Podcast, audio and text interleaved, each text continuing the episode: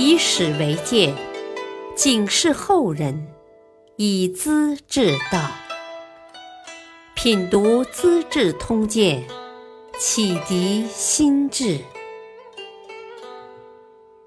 原著司马光，播讲汉乐。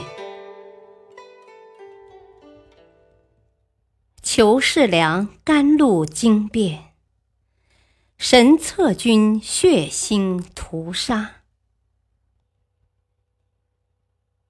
公元八三五年冬月的一天，文宗登上紫极殿，文武官员两边排定。左金吾卫大将军韩约是李训的心腹，他不按常规呼报平安，却报告皇帝。啊！左金吾听后的石榴树昨夜降了甘露，我半夜里就把消息传进宫内了。随即舞蹈叩拜，表示庆贺。宰相和大臣们也随声附和。李训立即劝皇帝前往观赏，不负皇天的美意。文宗答应了，叫百官退下。在含元殿等候。太阳出来了，文宗坐着软轿到达含元殿，传令大臣先去观看。过了好久才回来，李训报告说：“ 哦，呃，我跟大家查看过，呃，似乎不是真降甘露啊，呃，还是慢点宣布消息，怕引动百姓不好收场啊。”文宗有些怀疑，哦，那是不是再去看看？他望着左右中尉裘世良和于志宏说：“那你俩带着太监们再去仔细查看吧。”裘世良一伙人刚离开，李训就传呼早已布置好的自己人郭行瑜和王凡。快来接受诏令！郭行瑜大大方方的来了，而王凡却双腿发抖，不能挪步。这时，他俩的部队好几百人都扛着武器站在丹凤门外，只听号令就动手的。李训召兵入宫，偏偏王凡不敢下命令，而他自己所掌握的军队又进不来。阴差阳错，形势一时僵住了。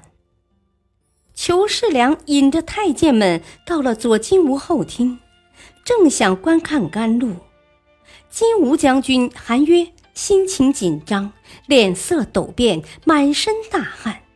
裘世良感到奇怪：“哦哦，将军何以这个样子啊？”这时一阵风过，把后厅的帷幕吹开了。武装军士挤得满满的，武器磕碰的响声不断。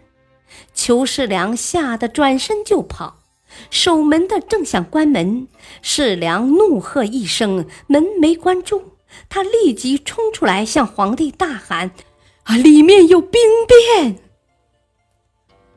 李训眼看情况有变，急忙传教金吾卫士。啊！上殿保卫圣驾，每人赏一百名。宦官们也大叫：“哦，情况危险，请陛下回宫。”立刻把文宗推上软轿，捅烂殿后的窗纱，冲出北殿，飞快逃走。李训想把太监们拖住，抓住轿杠，大呼：“我的话没说完，陛下不可进宫。”这时，外面的士卒东西合围上来，攻杀太监，死了几十人。李迅抓住轿杠，喊得更急，无疑是传呼后面的军人追来砍杀。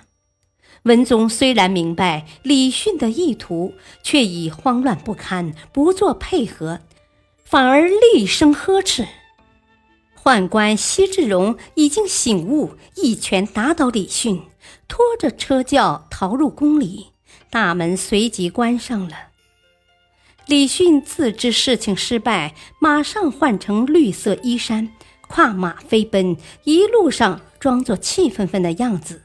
哼，我犯了什么罪，竟要受到流放？路人倒不疑心他是逃走的。裘世良等人得知天子也是预谋者，十分恼怒，出言不逊，开口乱骂。文宗又愧又怕，不敢出声。裘世良传令军士出营讨贼。宰相王牙等人正在中书省吃午饭，门吏报告：“啊，军士从宫里出来，逢人就杀呀！”